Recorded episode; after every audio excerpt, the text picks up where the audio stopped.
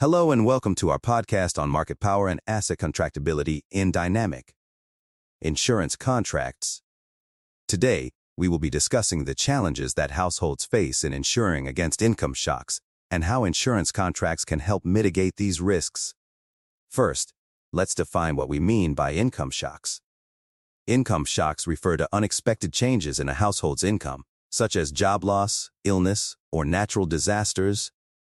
These shocks can have a significant impact on a household's ability to maintain stable consumption, as they may have to dip into their savings or take on debt to cover their expenses. One way to mitigate the risks of income shocks is through insurance contracts. Insurance contracts allow households to transfer some of the risk of income shocks to an insurer in exchange for a premium. In a perfect world, the parties would sign a long-term contract that maximizes the surplus generated by the relationship and fully specifies the time paths of consumption and savings of the insured for all possible combinations of future income states. However, in practice, economic actors often cannot commit or are legally barred from committing to a long-term contract. This is where asset contractibility and market power come into play. Asset contractibility refers to the ability of the parties to the contract to adjust their savings and consumption decisions over time. Market power refers to the ability of the insurer to set prices and influence the terms of the contract. The authors of the PDF we are discussing today study the roles of asset contractibility, market power, and rate of return differentials in dynamic insurance when the contracting parties have limited commitment. They define, characterize, and compute Markov perfect risk-sharing contracts with bargaining. These contracts significantly improve consumption smoothing and welfare relative to self-insurance through savings.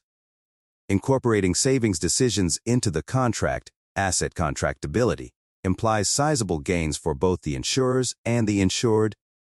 The size and distribution of these gains depend critically on the insurer's market power. Finally, a rate of return advantage for insurers destroys surplus and is thus harmful to both contracting parties.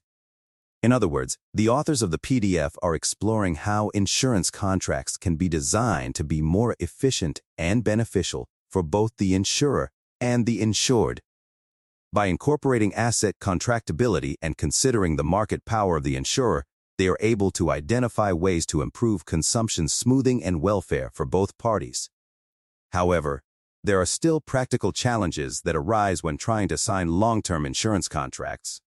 For example, costless renegotiation or switching providers is always an option for the insured, which can limit the insurer's ability to commit to a long-term contract.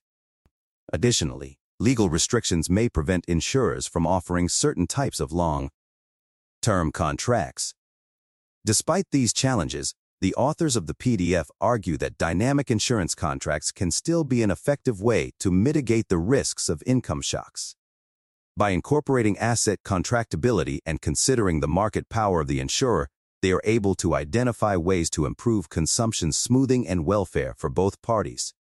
In conclusion, the PDF we have been discussing today highlights the challenges that households face in insuring against income shocks and how insurance contracts can help mitigate these risks. By incorporating asset contractibility and considering the market power of the insurer, dynamic insurance contracts can be designed to be more efficient and beneficial for both the insurer and the insured. While there are still practical challenges that arise when trying to sign long-term insurance contracts, the authors of the PDF argue that dynamic insurance contracts can still be an effective way to mitigate the risks of income. Shocks